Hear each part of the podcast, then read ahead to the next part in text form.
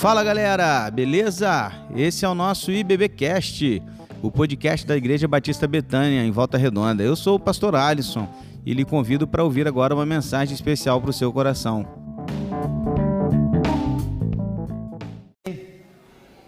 Bom te encontrar aqui nessa noite de quarta-feira, retornando aí de um feriado prolongado, né? Para muitos que ainda estão retornando para casa, voltando de uma viagem com a família, né? E talvez por essa razão até muitos não estejam aqui conosco ainda nessa noite, por conta desse, desse retorno. Mas que bom que você conseguiu estar aqui, você que veio, você que se esforçou para estar aqui nessa noite, que Deus possa abençoar a sua vida e que nessa noite a gente possa aprender ainda mais com a palavra dele, a tudo aquilo que ele tem a falar aos nossos corações. Temos ouvido, né, muito aqui a respeito da palavra do Senhor e como temos aprendido. Eu tenho certeza que nessa noite, mais uma vez, pela misericórdia do Senhor, Ele há de usar as nossas vidas para que possamos aprender mais da palavra dele. Amém, queridos? Apenas instrumentos. É isso que somos. Apenas instrumentos. E este é o tema do estudo de hoje, desta noite eu o convido a abrir a sua Bíblia, lá em 2 livro dos Reis, capítulo 19. Segundo livro dos Reis, capítulo 19. Nós vamos ler a partir do versículo 20, dando continuidade ao que aprendemos na semana passada. Semana passada vimos aqui a ameaça de Senaqueribe, rei da Síria, quando ele confrontou Ezequias com uma carta, com né, um envio de uma carta, confrontando, desafiando o, o rei Ezequias, Jerusalém, Judá, e claro, desta maneira também ele confrontava o próprio Deus. Aprendemos na semana passada como correr para o lado certo. Como Ezequias recebeu toda essa influência negativa de Senaqueribe, ele correu para a oração, ele correu para o templo e lá ele orou ao Senhor. E com aquela oração de Ezequias, nós tiramos alguns ensinos sobre como orar sobre como correr para o lado certo na semana passada, quando aqui estávamos estudando. E hoje você vai ver, vai encontrar aqui no estudo de hoje a resposta para a oração de Ezequias. Quando Ezequias clamou ao Senhor por, por salvação, por libertação, o profeta Isaías trouxe a resposta de Deus a Ezequias, que é o que nós vamos ver dos versículos 20 em diante. Mas antes, eu queria que você entendesse uma coisa, tá? Antes da gente ler o texto, você precisa olhar para esse texto da seguinte forma. Primeiro, o texto que nós vamos ler agora, a primeira parte do texto que nós vamos ler, é uma carta que foi escrita para ser enviada a Senaqueribe. Então, o destinatário a quem está se referindo esse trecho que nós vamos ler agora é o rei da Assíria. Então, isso é importante você entender, porque quando a gente começar a ler você vai ler entendendo que nós estamos falando, o texto está sendo direcionado ao rei da Síria, tá? Então, o primeiro ponto é esse. Segundo ponto, Deus havia usado a Assíria para disciplinar Israel, não apenas Israel, como tantos outros povos, mas o rei da Síria, Senaqueribe, se esqueceu de dar a glória a Deus. Na verdade, ele, como comandante da Síria, comandante de campo, ele tentou trazer toda a glória para si. Tanto foi assim que quando ele desafiou Ezequias, em vários momentos ele dizia: Vocês acham que o Deus de vocês vai me impedir? Vocês acham que o Deus de vocês vai me impedir de conquistar a sua terra? Nenhum outro Deus me impediu de conquistar as suas terras. Eu não vou ser impedido pelo seu Deus. Você se lembra disso que estudamos na semana passada? Então ele desafiou, confrontou, zombou, não apenas do povo de Judá, mas principalmente do próprio Deus. Então, duas coisas você precisa entender. Primeiro, essa carta que a gente vai ler agora é destinada a Senaqueribe. Então, o destinatário desse texto é o rei da Assíria. E segundo, sim, o rei da Síria foi usado por Deus por um período como instrumento nas mãos de Deus para disciplinar o seu povo mas ele se esqueceu de glorificar o Senhor com tudo isso, de lembrar-se de que ele só chegou onde ele chegou porque Deus havia lhe dado esta oportunidade. Dito isso, convido você Segundo Reis, capítulo 19, versículos de 20 a 28. Vai ser o primeiro trecho que nós vamos ler nessa noite. Segundo Reis 19, 20 a 28. Então vamos ver a resposta de Deus para a oração de Ezequias, destinado aqui agora essa carta ao rei Senaqueribe.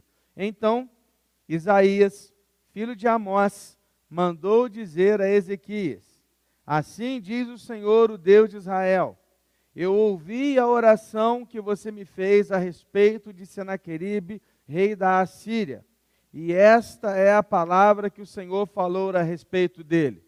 Dois pontos. A partir de agora é a carta que seria enviada a Senaqueribe.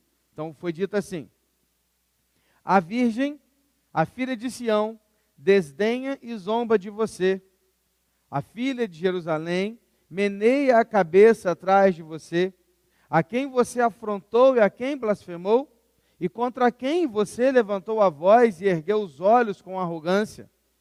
Contra o Santo de Israel. Por meio dos seus mensageiros, você afrontou o Senhor e disse: Com a multidão dos meus carros de guerra, eu subi ao alto dos montes, ao mais interior do Líbano cortei os seus altos cedros e os seus melhores ciprestes, cheguei aos seus abrigos mais distantes, ao seu denso bosque. Eu mesmo cavei e bebi as águas de estrangeiros, com as plantas de meus pés sequei todos os rios do Egito. Por acaso você não ouviu que há muito tempo eu, o Senhor, determinei estas coisas e que já desde os dias remotos terremotos a tinha planejado, agora eu as faço acontecer. Eu quis que você reduzisse a montões de ruínas as cidades fortificadas. Por isso, seus moradores, debilitados, andaram cheios de temor e envergonhados. Tornaram-se como a erva do campo, a erva verde, o capim dos telhados e o cereal queimado antes de amadurecer. Mas eu sei onde você está, conheço o seu sair e o seu entrar e o seu furor contra mim. Por causa do seu furor contra mim e porque a sua arrogância subiu até os meus ouvidos, eu, eis que porei o meu anzol no seu nariz e o meu freio na sua boca e farei você voltar pelo caminho por onde veio.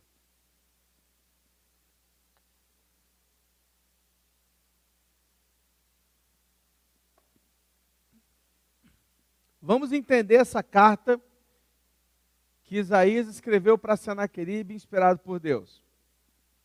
Primeira coisa, que Deus se refere ao seu povo como uma virgem. Se você reparou no primeiro momento dos versículos lá em cima, ele disse: A virgem, a filha de Sião, desdenha de você. A filha de Jerusalém meneia a cabeça atrás de você. O que o texto está dizendo aqui, queridos, é que Deus estava se referindo ao seu povo a Jerusalém como uma virgem. Como uma virgem que estava por detrás de alguém, zombando dessa pessoa. Já viu quando alguém fica de trás assim, zombando com a cabeça, assim, né? assim, mexendo? É essa expressão aqui que ele está usando. É como se Jerusalém fosse representada por uma mulher virgem, por trás deste homem que está aqui à frente, zombando dele. Mas por que, pastor? Deus falou que Jerusalém era uma virgem. É porque o que está aqui em evidência, queridos, é o contexto histórico das guerras que a Síria lutava naquele tempo. Presta atenção: sempre que um povo pagão vencia uma batalha contra outro povo, este povo pagão pegava para si as mulheres destes homens que haviam morrido na guerra e abusavam delas. É isso mesmo que você está ouvindo. Era esse tipo de homens e de povo que era a Síria. Então a Síria, por exemplo, quando vencia batalhas, eles pegavam cativas, escravas mulheres e abusavam delas, faziam delas escravas sexuais. O que Deus está dizendo aqui com esse texto é dizendo assim: ó, em Jerusalém você não vai tocar, porque ela vai manter-se virgem. Ela não será abusada por você. Ela não será tocada por você. Ela não será violada a cidade continuará intacta. É isso que ele está dizendo com esse texto. Nesse primeiro momento, Deus está usando dessa, dessa expressão para deixar claro para o rei de Assíria que eles não iriam conseguir entrar em Jerusalém. Eles não violariam a cidade de Jerusalém. É interessante olhar, queridos, que o próprio Deus aqui, no seu texto, qual ele escreveu para o rei Senaqueribe, ele citou as próprias expressões que o seu porta-voz havia dito lá naquele dia, que ele estava diante de Jerusalém falando que ia vencer tudo. E lá naquele dia ele usou dessas palavras, olha o 23 e 24 de novo. Por meio dos seus mensageiros você afrontou o Senhor, dizendo o quê? Com a multidão dos meus carros de guerra eu subi o alto dos montes, do interior do Líbano, cortei os altos cedros, os meus melhores ciprestes, cheguei aos abrigos mais distantes, do denso bosque, eu cavei e bebi águas dos estrangeiros, com as plantas dos meus pés sequei todos os rios do Egito. Isso aqui eram palavras dos reis da Síria. Essas palavras que eram do próprio rei da Síria, porque eles estavam tirando onda, eles estavam zombando dos outros povos, diziam: Olha, a gente conquistou tudo, cara. Carros de guerra eram feitos para andar no plano. E ele está dizendo que com os carros de guerra ele subiu os montes do Líbano, ou seja, ele fez além do que os carros podiam fazer. Ele invadiu tudo que ele podia, ele tomou tudo que ele podia. Ele secou os rios do Egito, ele fez o que ele tinha que fazer com os povos. E aí Deus ele pega essa própria expressão que eles usavam para usar contra eles. Sabe por quê? Porque ele pegou toda essa expressão e falou assim: você fez isso? Você falou isso? Sabe por que você está falando isso? Aí ele fala no versículo 25. Olha o versículo 25. Por acaso você não ouviu que há muito tempo eu, o Senhor, determinei essas coisas, e que já desde os dias remotos eu as tinha planejado, agora eu as faço acontecer. Eu quis que você reduzisse a montões de ruínas as cidades fortificadas. Sabe o que está querendo dizer aqui? Assim, ó, você na Caribe, você está tirando onda aí que você venceu tudo, que você arrebentou com tudo? Eu só vou te lembrar uma coisa: você só venceu isso porque eu deixei porque eu te usei para isso. Porque o meu propósito, Deus dizendo, o meu propósito era usar o seu povo para disciplinar o meu povo. Por isso que você conquistou o que você conquistou. Você não é nada, você só chegou a conquistar o que você conquistou porque eu quis. É mais ou menos dizer assim: que tolice você, sendo um machado, achar que é mais importante que o lenhador você é só um instrumento.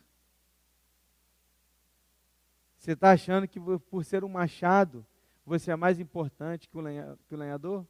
Um machado não é nada se não estiver na mão de um bom lenhador. Você já imaginou? Depois de um concerto, todos os músicos, instrumentistas, os músicos, maestros, eles deixam o instrumento ali no palco e todos saem de cena, e de repente todo o público, depois de tudo que eles saíram, aí o público que estava ouvindo o concerto se levanta e começa a aplaudir de pé os instrumentos. Já imaginou essa cena? E de repente todo mundo aplaudindo o violino, aplaudindo o trompete, a, a, a, aplaudindo lá a, percussão. E de repente todo mundo começa a tirar selfie com o violino. Já imaginou? Olha aqui esse violino, ele é muito bom pedindo autógrafo para o trompete. Isso não tem sentido. Sabe por que não tem sentido? Porque instrumentos são só instrumentos. E eles só têm sentido quando estão nas mãos certas. O que a gente precisa aprender aqui, queridos, é isso. Senacribe não entendeu isso. O rei da Síria não entendeu isso. Mas ele era só um violino nas mãos do grande músico. Ele era só um machado nas mãos de um grande lenhador. Nada mais que isso. Faz sentido para você? Senaqueribe, na verdade, se voltou contra Deus. E os versículos 27 e 28 que a gente acabou de ler, Deus, ele deixa claro o que ele iria fazer com eles. Aí ele diz assim, olha, mas eu sei onde você está. Eu conheço o seu sair e o seu entrar, o seu furor contra mim. Por causa do seu furor contra mim, e porque a sua arrogância subiu até os meus ouvidos, eis que porei o meu anzol no seu nariz e o meu freio na sua boca, e farei você voltar pelo caminho de onde veio. Queridos, Deus conhece e sabe de todas as coisas, Ele sabe exatamente onde estamos, o que fazemos. Nada pode escapar dos olhos do Senhor, absolutamente nada. As pessoas podem esconder as coisas da igreja, do pastor, dos seus pais, dos seus cônjuges, mas não podem esconder do Senhor dos Senhores.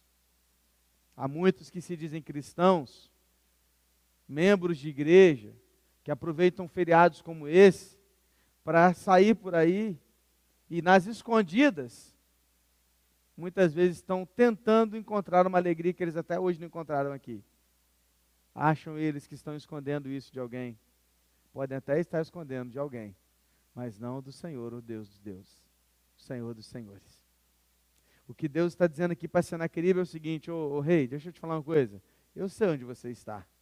Eu sei o que você fez, o que você falou e a maneira com a qual você se referiu a mim. Sabe o que eu vou fazer com você? Vou colocar anzóis no seu nariz, freios na sua boca e vou levá-lo de volta para a Síria como um grande gado. Nossa, pastor, mas que pesado. É, já vem, né? Ah, tem sempre essa turma, né? Nossa, mas que pesado Deus falar isso. Deixa eu te falar, querido. Na verdade, Deus só está usando de uma figura que é o que o próprio povo assírio fazia. Você sabe o que, que os assírios faziam? Quando eles venciam uma batalha? E eles faziam cativos alguns homens. Eles colocavam anzóis, argolas nos narizes deles, como que um grande piercing, igual aqueles de, de boi. Colocavam um grande anzol no nariz deles, passavam uma corda de um por um e os fazia ir engatinhando até onde eles queriam como um grande gado sendo levado pelo seu líder ou pelo seu guia. Exatamente isso que eles faziam. Deus pegou essa mesma expressão e falou assim: Isso aí que você faz com o povo, eu vou fazer com você. É isso. Deus não está sendo pesado, duro, não, queridos.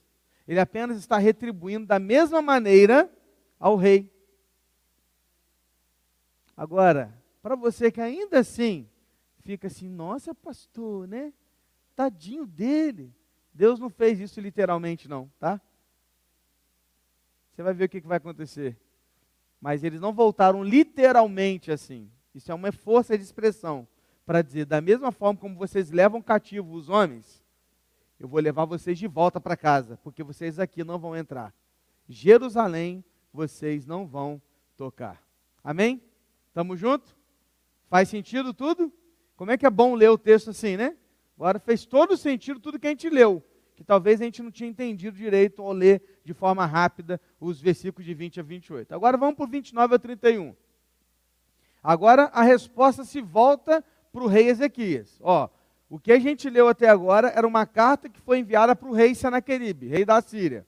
Agora Isaías se volta para o rei Ezequias, o rei de Judá, tá bom? E ele diz assim, ó, 29 a 31. E isto será o sinal para você, rei Ezequias. Neste ano se comerá o que nascer espontaneamente, e no segundo ano o que, for, o que daí proceder. Mas no terceiro ano semeiem e colham, plantem vinhas e comam os seus frutos. Aqueles da casa de Judá que escaparam e ficaram como remanescentes, tomar, tornarão a lançar raízes e a dar frutos, porque de Jerusalém sairá o remanescente, e do Monte Sião o que escapou, o zelo do Senhor fará isso. O que, que isso quer dizer, pastor? Não entendi nada. Primeiro ano vai dar, nascer, segundo ano vai proceder, terceiro ano. O que está querendo dizer nesse texto aqui? Então vamos lá. O que está aqui em, em, em destaque é o seguinte, irmãos. A Assíria, ela está destruindo tudo há muito tempo. E ela já está em Judá. Se você vai se lembrar, ela, ela subiu aqui no sul de Judá. E você tem que pensar o seguinte, para a gente entender melhor. Imagina que Judá é o Brasil. e Jerusalém é Brasília, tá? Que seria a capital. Então, eles já haviam conquistado o sul e sudeste aqui do Brasil e já estava chegando no Brasília. Essa é a ideia. Então, ó, Senaqueribe já havia invadido o sul de Judá e já estava chegando na capital, Jerusalém. Quando chegou em Jerusalém, que deu toda essa situação que a gente está vendo aqui. Mas agora você pensa o seguinte: primeiro, os assírios, quando chegavam nesses lugares, eles tomavam toda a colheita para eles. Então, tudo que havia sido plantado e estava no tempo da colheita, eles iam lá e tomavam tudo e levavam para eles. Segundo, os judeus estavam se defendendo da guerra. Presta atenção, irmãos. Enquanto se luta, não se planta. Enquanto o povo estava lutando, ele não tinha tempo para plantar, não tinha tempo para colher, então eles estavam na guerra. Eles estavam num ambiente de guerra. Então os judeus estavam lutando, não estavam plantando. E em terceiro lugar, a terra estava cada vez mais destruída pelas batalhas da guerra. A gente está acompanhando agora, né, já por um bom tempo, a guerra que acontece na Ucrânia. E a gente olha para aquelas imagens, não sei você, mas me assusta. Eu olho para aquilo e me entristeço. Prédios completamente destruídos. As terras destruídas com fogo, com, com guerra. É claro que naquele tempo não tinha toda essa arma de fogo que tem hoje. Mas eles também estavam com tudo aquilo destruído, irmãos. Cidades inteiras destruídas, derrubadas. Colocaram fogo nas cidades. Você imagina campos e mais campos de colheita queimados. Então a terra estava destruída. Aí nesse contexto, Deus se volta para o rei Ezequias e fala assim: Olha, Ezequias, é o seguinte, no primeiro ano, eu vou, eu vou tirar vocês disso e eu vou livrar vocês do, da Síria. E aí vocês vão ter paz. No primeiro ano, agora, nesse primeiro ano, a terra vai brotar alimento para vocês espontaneamente. Irmãos, isso é maravilhoso. E está dizendo o seguinte: no primeiro ano, vocês vão colher o que vocês não plantaram. Vai brotar da terra alimento para vocês. No segundo ano, isso também vai proceder. Agora, a partir do terceiro ano, vocês já vão ter condições de plantar e colher. Então vocês começam a trabalhar. O que Deus está dando para eles aqui, queridos, é sustento em meio à crise. É sustento em meio às dificuldades. E o que a gente precisa aprender aqui também com o nosso Deus e com esse texto é isso. Deus irá nos ajudar nos momentos de crise, pastor? Com certeza. Mas Ele não vai ficar fazendo cair comida do céu. Chega uma hora que a gente tem que arregaçar as mangas e fazer a nossa parte. Isso aqui é uma lição, inclusive, para quando a gente ajuda pessoas. Porque muitas vezes a gente está atrapalhando em vez de ajudando. Porque ajudar na crise é uma coisa. Você continuar ajudando e aquela pessoa se acomodar é outra. Então, o que tem aqui no texto, queridos, é Deus ensinando o seguinte: ó, nos dois próximos anos vai brotar comida do, do chão. Vocês não vão precisar plantar, mesmo com a terra destruída. Mas a partir, é claro que o povo judeu era um povo trabalhador. Já a partir do primeiro do segundo ano, já começaram a lavrar a terra. Antes mesmo de chegar ao terceiro ano, porque também tem isso, né? Tem gente que pensa, é, bom, já que tem dois anos para frente, eu vou ficar de boa, né? E no terceiro ano eu começo a pensar alguma coisa. Não. O que Deus está dizendo para ele é o seguinte: olha, é crise e eu vou ajudar vocês. Mas vai chegar uma hora que a crise vai passar. E aí é a hora de vocês arregaçarem as mangas e fazer a sua parte. Faz sentido, irmãos? Amém? É mais ou menos a ideia de alguém que se acidentou e quebrou uma, quebrou uma perna, por exemplo, ou até perdeu uma perna.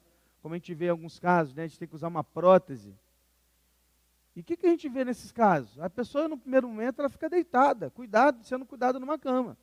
No segundo momento, ela já vai para uma cadeira de rodas e é levada por alguém.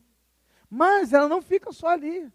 No terceiro momento, ela já começa a ser ajudada por alguém a se levantar. E depois ela começa a ser ajudada por alguém a dar os primeiros passos. Depois esse alguém deixa ela dar os passos segurando numa, numas barras. Para que depois ela comece a andar segurando em uma barra só para que então ela comece a andar sozinha. Não é assim que acontece? Assim também é com a gente, queridos. Às vezes nós passamos por um baque na vida difícil.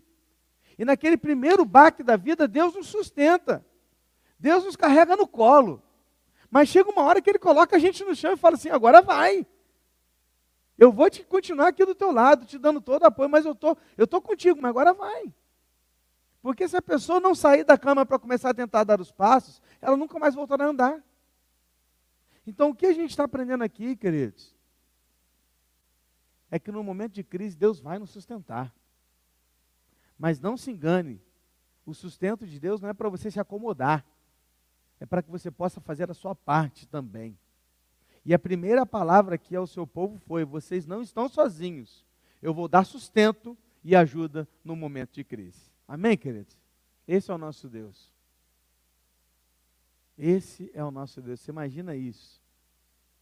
Como que Deus cuida do seu povo? E o texto continua. Versículo 32 a 34.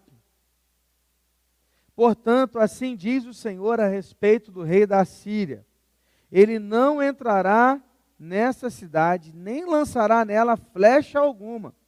Não virá diante dela com escudo, nem construirá rampas de ataque contra ela. Pelo caminho, por onde vier, por esse voltará, mas nessa cidade não entrará, diz o Senhor, porque eu defenderei essa cidade para livrar, para livrar, por amor de mim e por amor do meu servo Davi. A promessa agora é que eles não sofreriam ataque algum da Síria. Deus está concluindo a sua palavra ao rei Ezequias. Falando assim, ó, eu vou tirar o Senaqueribe daí, a Síria vai embora, eu vou dar alimento para vocês, sustento por um bom período, e fiquem tranquilos, porque nenhuma flecha vai ser atirada contra Jerusalém. Nenhuma flecha entrará pelos muros da cidade. Nada nada chegará contra a cidade, porque eu a defenderei, disse o Senhor. Aí você pensa assim, até porque o povo merecia, né, pastor? Não, não, querido, o povo não merecia, filho.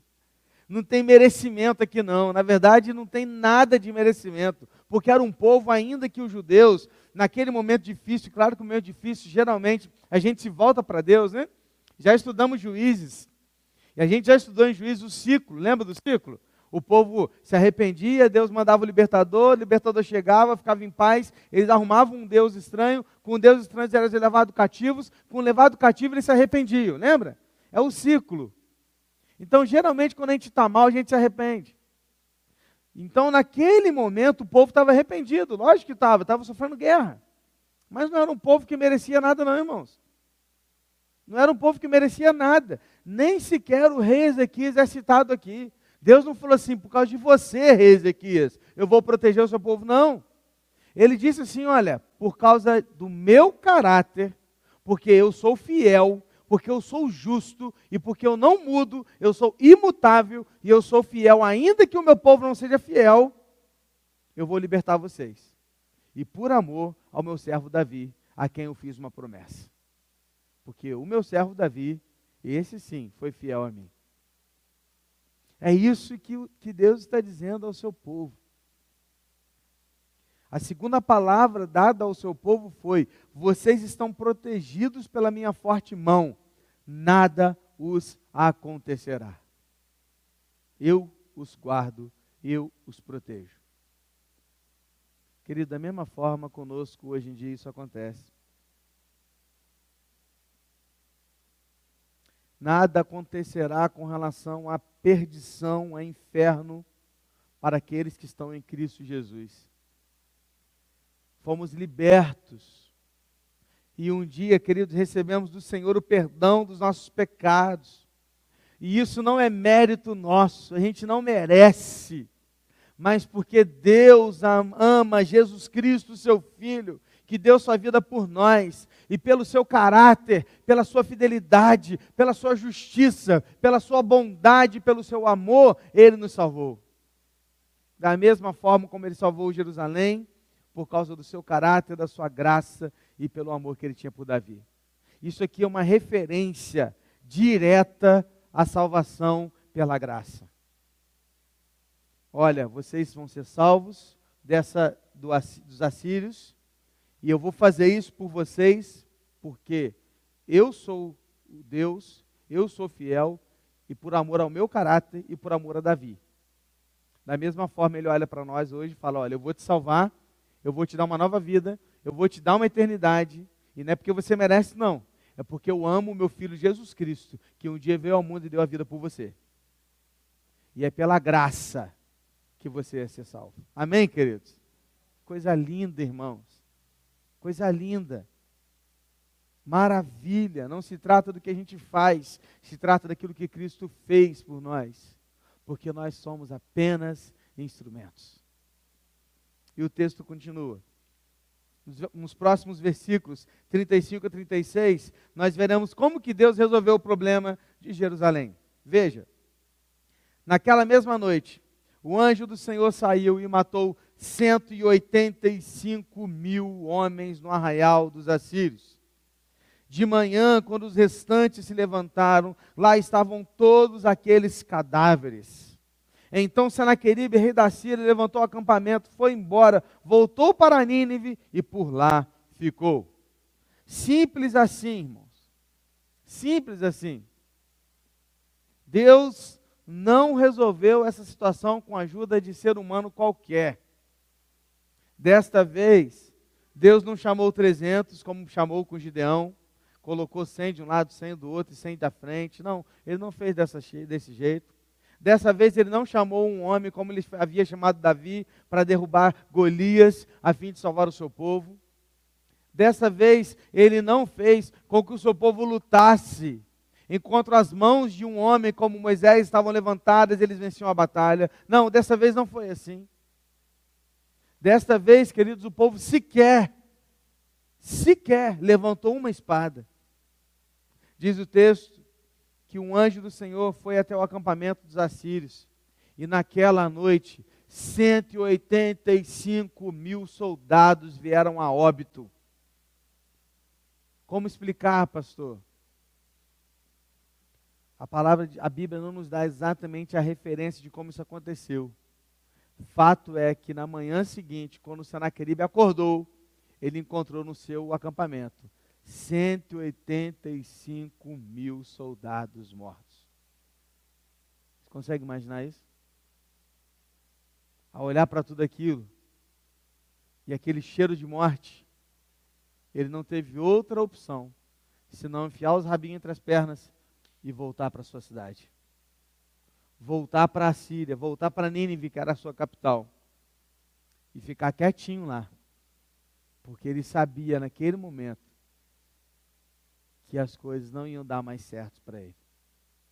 Por quê, pastor? Porque de Deus não se zomba. Porque não se brinca com a santidade de Deus. Ele fugiu mas o pior ainda estava por acontecer. Veja comigo o versículo 37. Certo dia, quando ele estava adorando no templo do seu Deus de Isroque, e os seus filhos, Adrameleque e Sarezer, o mataram à espada. Depois fugiram para a terra de Ararat, e Esar-Radom, filho de Senaqueribe, reinou em seu lugar. É isso. E a palavra de Deus se cumpriu mais uma vez.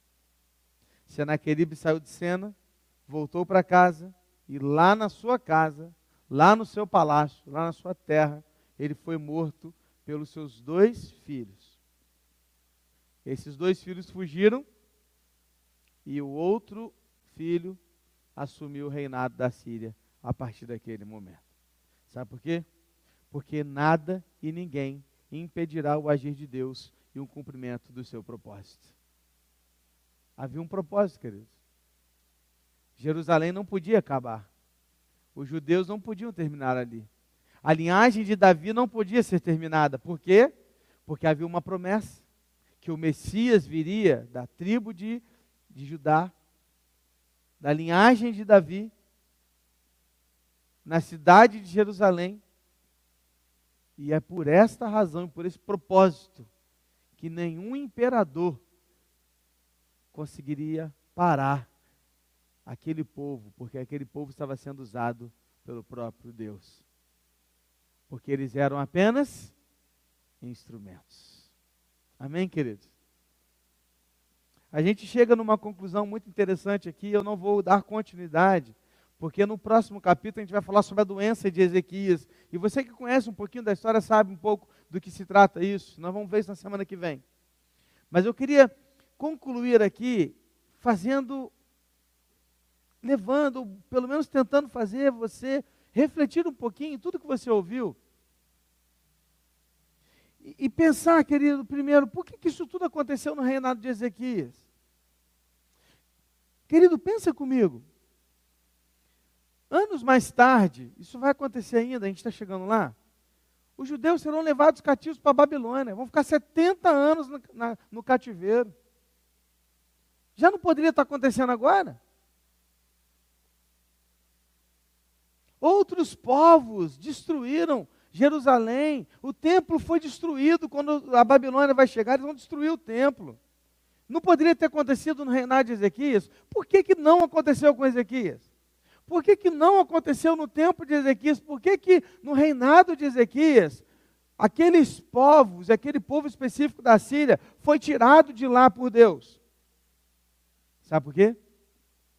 Porque ele correu para o lado certo. Porque diante dos inimigos, como nós vimos semana passada, o rei foi para o templo dobrar os seus joelhos e falar com Deus. Porque ele clamou ao Senhor. Preste atenção, queridos. Deus vai realizar a vontade dele, custe o que custar. A questão é se queremos e estamos dispostos a ser usados por ele como instrumentos em suas mãos. Essa é a questão. Ezequias quis. Ezequias se colocou à disposição e falou assim: Senhor, eu quero ser usado. Por isso, lá atrás, ele começou a fazer a limpa. Destruiu os altares todos, refez o templo, trouxe o povo para adorar o Senhor. Falou: Não, aqui, aqui nós temos um Deus. Nós vamos adorar o Senhor. E porque ele correu para o lado certo, Ezequias experimentou o melhor de Deus na sua vida. E o melhor de Deus não era porque ele merecia. Porque quando Deus realizou, ele falou assim: é porque eu amo o meu servo Davi, não é por você. Então não pense no melhor de Deus como prosperidade e bênçãos pessoais. Pense no melhor de Deus assim: Deus usando a sua vida para a glória dele. Esse é o melhor de Deus para você. É isso que você precisa procurar. E aí, diante dessa situação, eu quero levar você, eu quero te levar a pensar nas três opções que você tem, que eu tenho, que nós temos. Nós temos três opções diante desse texto. Primeiro, nós podemos ser como Senaqueribe. E sendo como Senaqueribe, nós podemos ser usados por Deus, ser levados a fazer algo para Deus, porque Senaqueribe foi usado por Deus, mas no fim das contas, buscar a glória para nós mesmos. Podemos trazer a glória para nós mesmos e começarmos a falar para todos e para tudo que a gente para todos que a gente encontrar, olha, olha, eu, eu faço, olha, eu aconteço, vem comigo, que comigo é diferente. E começar a achar que as coisas estão acontecendo por causa de você. E você pode, querido, achar que como instrumento você tem mais valor que aquele que te usa. E você pode fazer essa escolha. E pela sua arrogância, pelo seu egoísmo, pelo seu orgulho, trazer para si o julgamento de Deus. Porque ninguém pode dividir a glória de Deus. Queridos, eu fico vendo tantas pessoas que querem ser como Senaqueribe. E eu fico triste. Porque eu vejo pessoas, sabe, geralmente que estão mais na mídia, famosas, que estão tentando trazer a glória para si estão tentando mostrar para todos. Eu, eu fico, sabe, vendo como pode as pessoas estão tentando trazer a glória para si mesmo.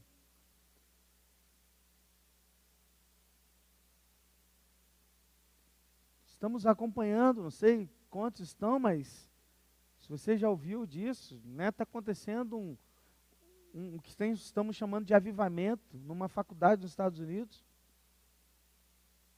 Que já há dias o culto não para, há dias. E aí, às vezes, eu abro as redes sociais, aí eu fico vendo pessoas tirando selfie lá. Postando fotos. Estou aqui, vim aqui ver. Oi? Sabe, as pessoas se aproveitando do mover de Deus. Porque eu não estou negando que ali é um mover de Deus, não, irmãos. Eu acho que há. Um mover sincero, sabe? Porque o que aconteceu ali, pelo menos é o que a gente tem lido nos relatos, é de um grupo de estudantes que depois do culto, que ali é uma faculdade cristã, então tem culto. E acabou um culto, o pastor acabou de pregar, ele desceu do púlpito, o coral cantou, e depois que o coral cantou, alguns estudantes chegaram na sala de aula e falaram assim, professor, professor, a gente pode voltar para lá? O professor deixou, eles voltaram para lá e começaram a confessar pecados. Começaram a confessar pecados, começaram a orar, começaram a ler a Bíblia. E começou a acontecer um mover ali que até hoje não parou culto ininterrupto. Estudantes começaram a voltar ali, confessar pecados. Aí isso tudo acontecendo, começam pessoas a aparecer. Teve um, um, uma pessoa, um, né, um, indivíduo, que estava lá dentro do templo, lá fazendo uma, um, vídeo né, para o Instagram dele, convidando as pessoas para uma live que ele ia fazer. Depois eu fiquei me perguntando, cara, que sentido tem isso? Não tem sentido. Se há um mover de Deus ali, que aconteça, e glória a Deus por isso. Mas não, queridos, nós não temos que aparecer. A glória não é nossa. Que sejamos como João Batista, que possamos dizer que ele cresça e eu diminua. Que ele apareça e eu me constranja. Não, eu não quero aparecer. Não é para aparecer. É para ser para a glória de Deus. Amém, queridos? Então você pode escolher ser como Sanaqueribe e querer dividir a glória de Deus. Ou você pode querer ser um omisso o tempo todo. Também tem esse, essa turma, a turma dos omissos. Como assim, pastor? Bom, estes são aqueles que não querem ser usados por Deus. E por isso correm para o lado errado. Diferente de Ezequias, preferem culpar tudo e todos ao seu redor e buscar saídas por conta própria. E não fazer nada no reino de Deus. E aí você pode estar se perguntando, pastor, mas de onde você está tirando isso? Eu estou tirando de todos os outros reis que passaram antes de Ezequias. Que quando passaram por uma crise, ao invés de clamar o Senhor, tentaram resolver com as suas próprias mãos. Ou fizeram alianças com outros povos. Ou mantiveram a idolatria no meio do povo. E foram omissos. Enquanto que deveriam ter sido usados por Deus para algo novo. Então você também pode escolher ser um omisso. Você pode escolher ser apenas um crente de banco. Você pode escolher ser apenas mais um que passou. Você pode escolher ser apenas aquela pessoa que escolheu o lado errado. Que ao vir para a igreja preferiu ficar culpando todos ao redor do porquê você não faz ou porquê você não age. E você pode continuar colocando a culpa em tudo e continuar sem fazer nada. Ou você pode ir para a terceira opção, e a última que eu quero citar hoje, que é ser como Ezequias. Ezequias escolheu ir a Deus, clamar por socorro, se humilhar na sua presença, reconheceu que não era nada e que sozinho não iria conseguir chegar a lugar algum. Com isso, ele viu a glória de Deus no seu ministério. Não por ele, mas pela graça e misericórdia do Senhor. Você pode escolher ser como Ezequias, ser um instrumento usado por Deus, por Deus para a glória de Deus, sem mérito, sem merecimento, apenas ele e nada mais. Você pode escolher ir para o lado certo. nos momentos de crise da sua vida, você pode escolher clamar o Senhor. Você pode escolher ir para a oração. Você pode escolher ir para o templo do Senhor e clamar ao Senhor por misericórdia. Você pode escolher ser um instrumento, apenas um instrumento, certo de que a glória não é sua, mas é do Maestro. A glória não é do martelo, a glória não é da marreta, não é do machado, tampouco da enxada, mas é daquele que a utiliza e faz bem feito. E esse é Deus, porque nós somos apenas instrumentos. Amém? Assim pode ser na minha e na sua vida. Pela graça de Deus, pelo amor de Deus e pelo amor que Ele tem por Cristo Jesus, nós podemos experimentar o mover de Deus nas nossas vidas, na nossa igreja, no nosso tempo, e não ficar procurando um avivamento pronto em outro lugar, mas construir aqui aquilo que Deus quer fazer. Apenas instrumentos. Feche seus olhos.